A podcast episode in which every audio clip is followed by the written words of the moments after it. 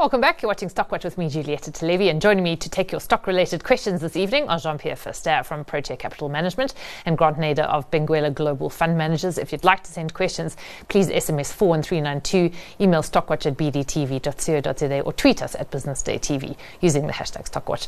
Uh, Jean Pierre, Grant, good to see you both there this evening. Grant, if I may start with you a lot. It was a fairly grim day on the market again today, um, and a lot is being made about this uh, spike to a 16-year high on uh, U.S. Treasury yields. Um, uh, do you think the market is making more of a meal of that than it should, or is this something that we really should pay attention to? Yeah, I mean that's a good question. Rates are really driving the market. I think the move from yesterday to today is is uh, too much is being made of that, but it's the it's actually what's happening in the bigger picture that yields are stretching a lot further than anyone expected, and it's highly likely they might stay up there for longer than anyone expected. So there's this whole recalibration of what this higher interest rate environment looks like, and uh, a lot of people are, are caught unawares. You know, the real rate of return is is improving. And that puts a lot of assets under pressure. The earnings yield, you know, the equity risk premium in the US is not particularly great. So I, I think a lot may have been made today, but bigger picture, it's a real issue and it creates a real viable alternative for other asset classes other than equities. Uh, so I think it's a real, it's, it is, it needs to be considered in what's happening. Absolutely. Yeah. Um, Jean Pierre, for a stock picker such as yourself, does it make your life uh, that much hairier? Sometimes it uh, it's a double-edged sword. So it creates opportunity, but it also introduces risk. So with very sharp uh, movements in long-term bond yields, equity markets do to some extent price off that. Uh, and then one needs to figure out to what extent will people have a knee-jerk reaction to movements in long-term rates. That's the opportunity side of the coin. And uh, when is it actually a risk for growth companies or other companies that have got their future cash flows far into the future, mm. which means that a higher rate does have a real impact on the net present value of far out future cash flows. And then you should be careful what you pay for a stock, and that is the risk part of the coin. So between the two, so far, actually markets have done okay with mm. rates rising, which implies that uh, markets have taken a longer term view. And when rates were at 1%, markets in general did not price in 1% rates into perpetuity there was a bubble in meme stocks and stocks that aren't profitable today. They'll be profitable far into the future. But outside of that part of the market, in general, it's been a relief this year that the markets have not come down to the same extent that rates have gone up. Mm. So it has been an opportunity, I would say, this year, not a risk. Mm. Yeah, very interesting. Okay, so let's get on to specific stocks. Um, and I, will get the Sean Summers question out of the way first because we did speak about it on the show uh, to some extent, fairly extensively uh, yesterday. But our viewer said that he feels that we are being particularly ageist about harping on uh, the fact that he is 70 years old. He's gathered phenomenal experience over many years in retail. I can't understand why the media and market commentators are harping on about his age. It seems like ageism to me. Um, the board clearly feels he's the best man for the job. I support the decision says the viewer. And he also says, I personally have had dreadful experiences at ShopRite. I find that the aisles in their shops are too narrow, they have insufficient choice regarding stock, and I enjoy shopping at Pick n Pay. How many of your analysts on your show keep punting ShopRite actually shop there? Why do commentators also stress so much that so much has changed in retail since Summers was at Pick n Pay? Um, so it's a bit longer, that question, but um, Grant, okay, firstly, uh, to the viewer's point about um, if the board feels that he's the best guy for the job, should we question that decision? I have absolutely no issue with the age. I think 70 is the new 90, you know, uh, is the new 50. People are so much younger now than they were before. Uh, people are physically strong and fit at the age of 70. So I have no qualms about that. The concern I have is the gap between when he last worked there and now and how much has evolved in, in the technological applications within retail. And that is one of the areas where ShopRite has really uh, stepped ahead of the curve and has led the pack in SA and re- invested heavily into technology, either in their DCs or into analytics. And so the question is, how close is he to that? He hasn't been in the game recently. He hasn't been close to the coalface. But the on the other side of the coin, he really does understand retailing. It's in his DNA Uh, and that is a critical. So he can definitely bring something to the table. Um, and the question is, can he fill the gaps in the areas where he may be lacking in knowledge? But I don't have an issue with age. The average tenure of a CEO nowadays, five, ten years. I'm sure he's got at least five good years, if not ten years in him in terms of giving it to the business. So I, I don't think people should be worried about that. The question around succession is another one. You know, usually retailers tend to employ from within. Um, where was the succession planning? You know, look at Shoprite, how well they're handed down to to uh, internal, uh, you know, CEOs. So there's other questions. The age is the least of my worries. Yeah. Let me just leave it, leave it at that. okay. Uh, Jean Pierre, I mean, to uh, Grant's point, uh, that uh, there is a change in the business. Um, you know, the viewer says, why do commenters, commentators stress so much has changed in retail since Summers was at Pick n Pay? I mean, Grant's point about analytics. Uh, you have far more of that data available to you than you did 16 years ago. Um, but in your view, do you think that is the, the fundamental change? uh, and maybe he won't get to grips with it? Or do you think that's actually very easy to absorb if you've got a good team uh, of people, I guess, working in, in that kind of department? I would think so. Uh, look, when he was last at Pick n Pay, there was no smart shopper program yet. Uh, but he's not been outside of retail. He's been in the UK in a retail business there.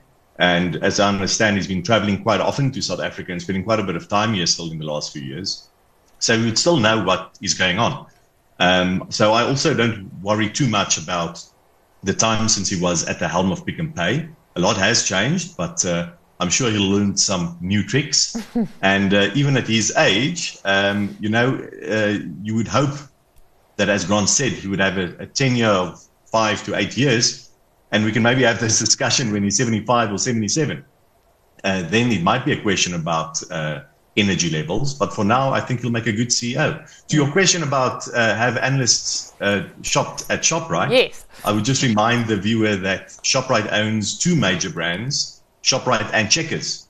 And um, I'm sure a lot of analysts have at least set foot into a Checkers, uh, if not so often into a ShopRite, myself included. So uh, uh, I must say, I think that Checkers is really taking the fight to Pick n Pay in the more upper end LSMs, living standard measures, uh, upper income levels. And in the lower end, um, ShopRite is still also doing very, very well for the more uh, bargain part of the market. So uh, I think with those two brands, uh, they're still doing very well, and analysts can see that both from being in the stores themselves and from just analyzing the financials, which show the same picture. Yeah. I mean, God, that, that Yeah. is the point. You know, it, you go into a shop, you experience something uh, which may be s- somewhat at odds with what the financials are telling you. But if the financials are particularly good, surely that is really where you want to um, hang your hat. Yeah, absolutely. And and I think I've also been into a Checkers, not a Shoprite, and I, I, don't, I find the experience pretty decent. The other thing is they uh, Checkers online uh, delivery experience is phenomenal, and uh, they've really taken a lot of market share and public mindset, mind mind share as well through that offering, and I think that's added a lot of momentum. And of course, if you think about the ability to invest in price, the economy is really tough at the moment. People are incredibly price conscious. Checkers is heavily investing in price and they can afford to, whereas Pick n Pay, they don't have the margins to invest at the same level.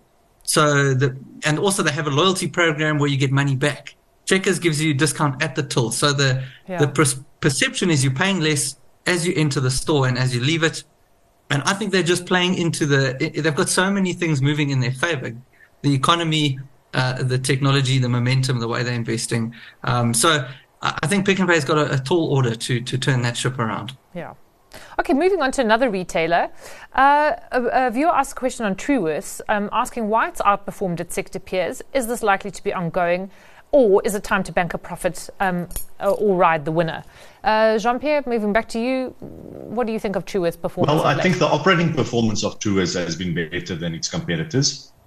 Um, they were very patient with Office in the UK, and that um, seems to have steadied in a very tough UK retail environment. I mean, I, I, read some updates from some other UK fashion retailers recently, and it's it's really tough in the UK. So um, Office in that market, um, I think, want to give credit to the Truworths management team what they've done there.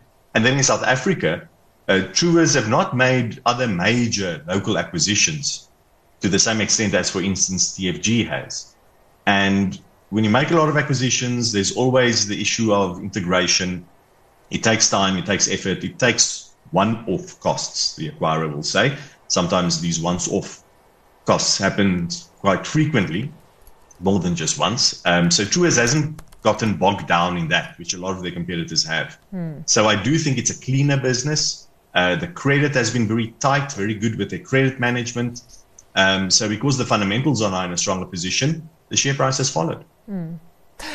Grant, um, it has had quite a nice year, which is quite interesting considering what's mm. happened to other retail shares. Um, if you had managed to catch this wave, would you maybe sell out now or would you hang in there?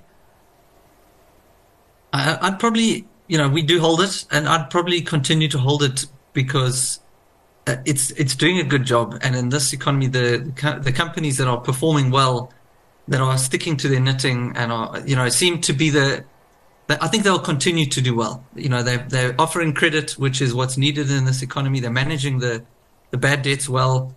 Uh, the cash flow is looking good. And I think if you're sitting in a position where you want to take a through the cycle view and a bit of a longer term view, which as an investor you should be doing unless you are trading, I still think it offers value if you're looking 12 months, 18 months out. If we through the rate, the rate cycle peak and we start seeing rate cuts late next year, you know, these are, it's a good company. And you, I don't know, you may get a better chance, you may not.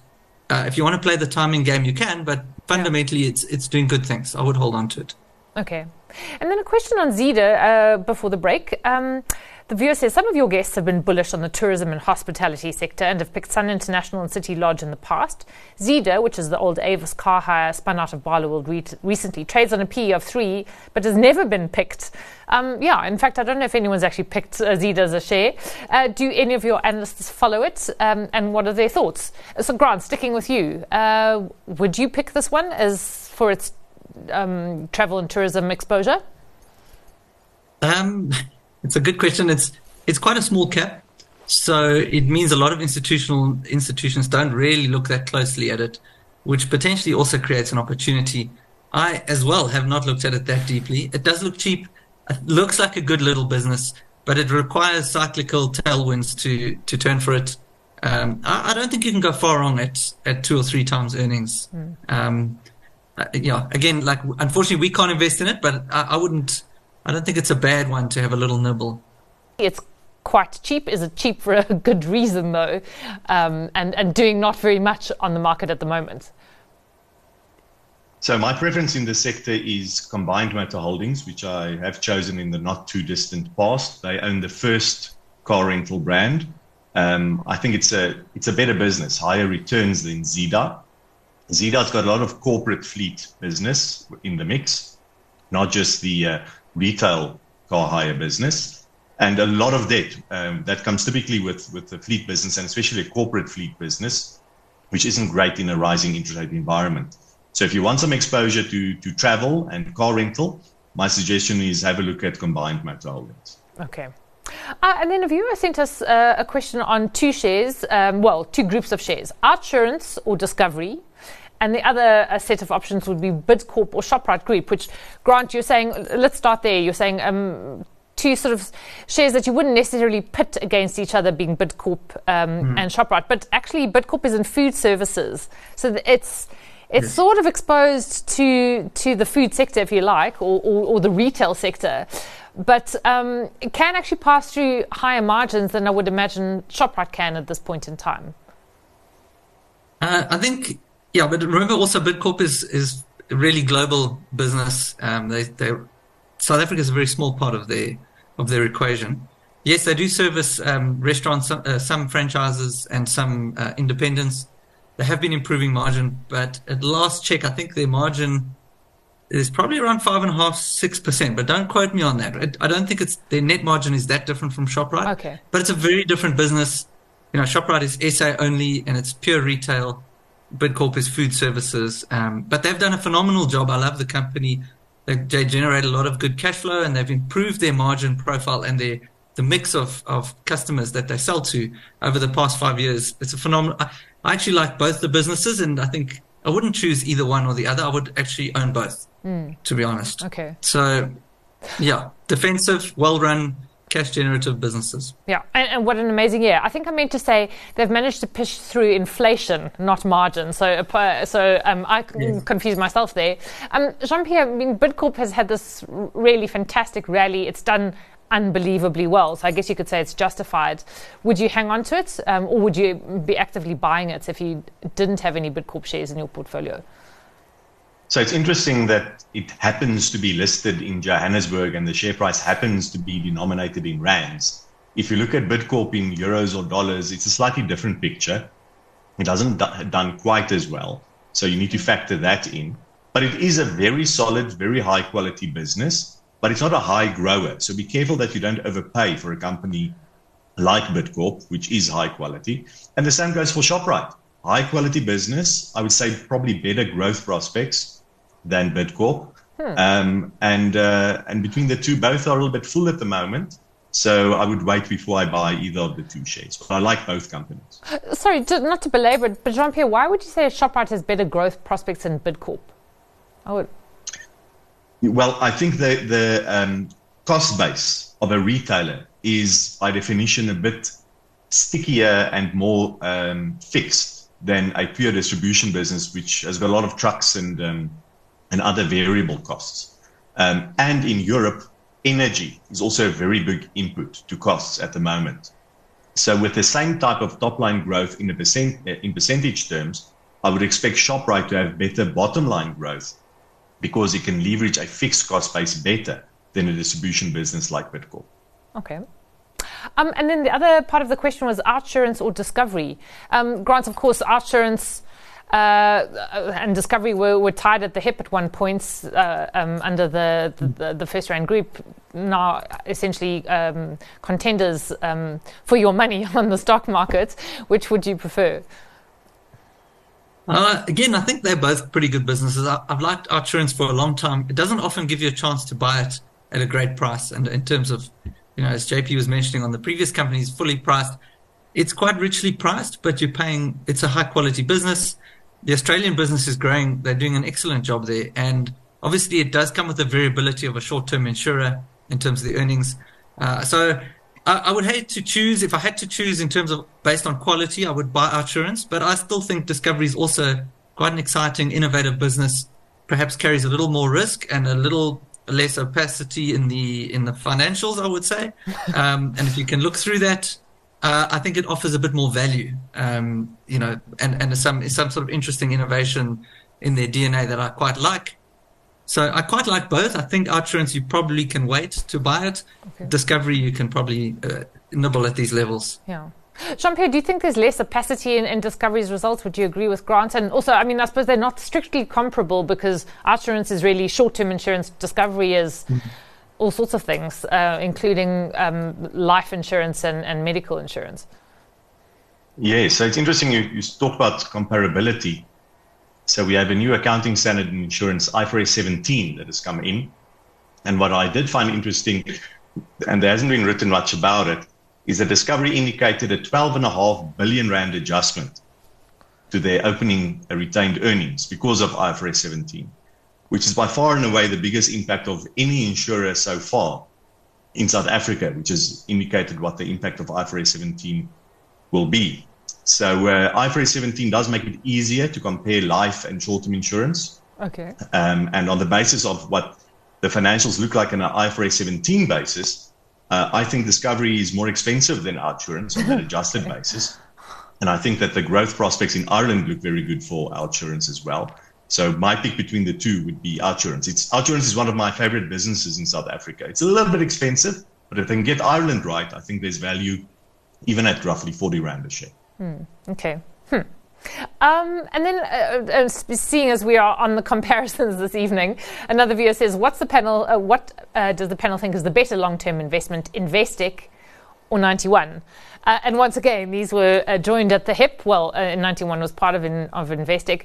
Uh, Grant, they're not comparable businesses really now. Uh, mm-hmm. Investec is a, is a banking business, 91's an asset management business. So once again, would, yeah. you, would you buy both or would you buy either or neither? So Investec's got their own asset manager as well internally that's come out of the private wealth. They've got think it's over 400 billion in AUM. So they're going to try and follow the same route that they had done with 91. But predominantly, most of the earnings are coming out of the banking, the private bank, investment bank, etc. So yes, a very different business.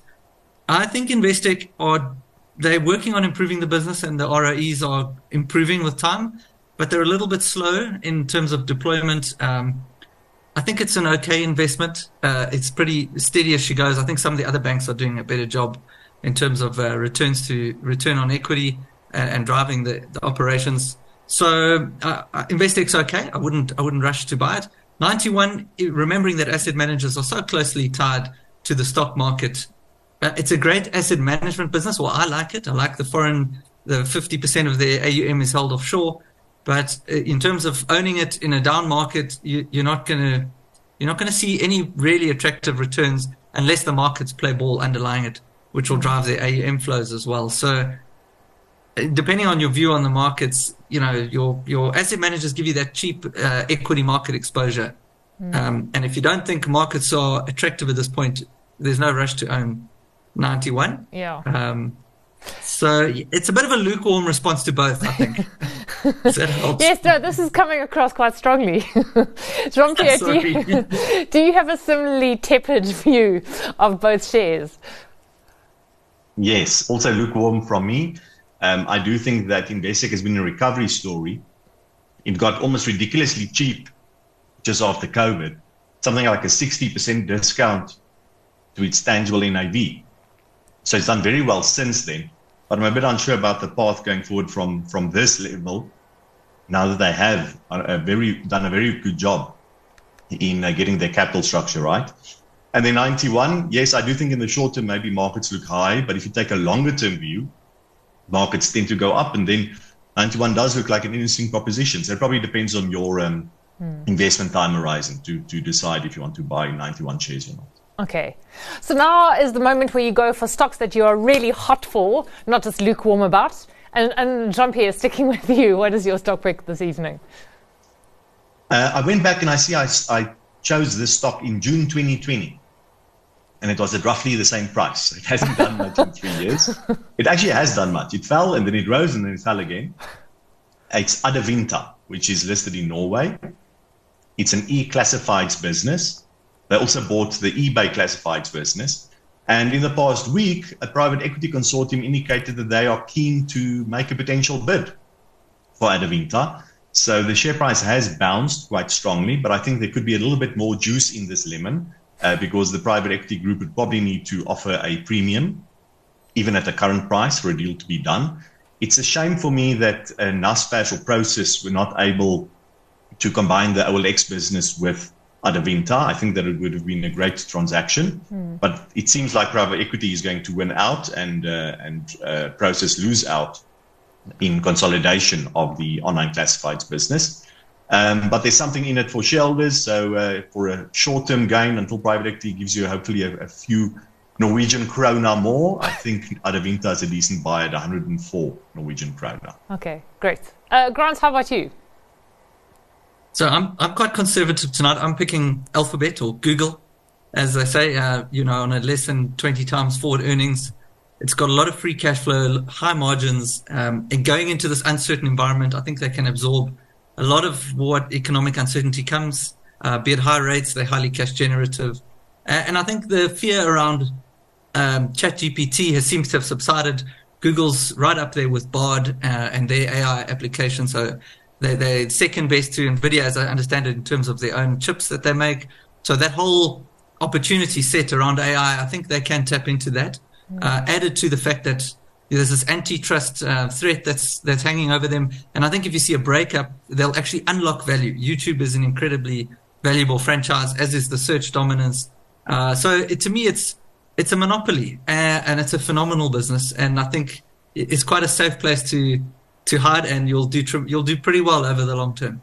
Yeah. Okay. Grant up here, we leave it there. Thank you so much, uh, both of you, for joining us this evening. Uh, Jean Pierre Verster is from Protea Capital Management. Uh, Grant Nader is from Benguela Global Fund Managers. Up next, the close. Do stay with us.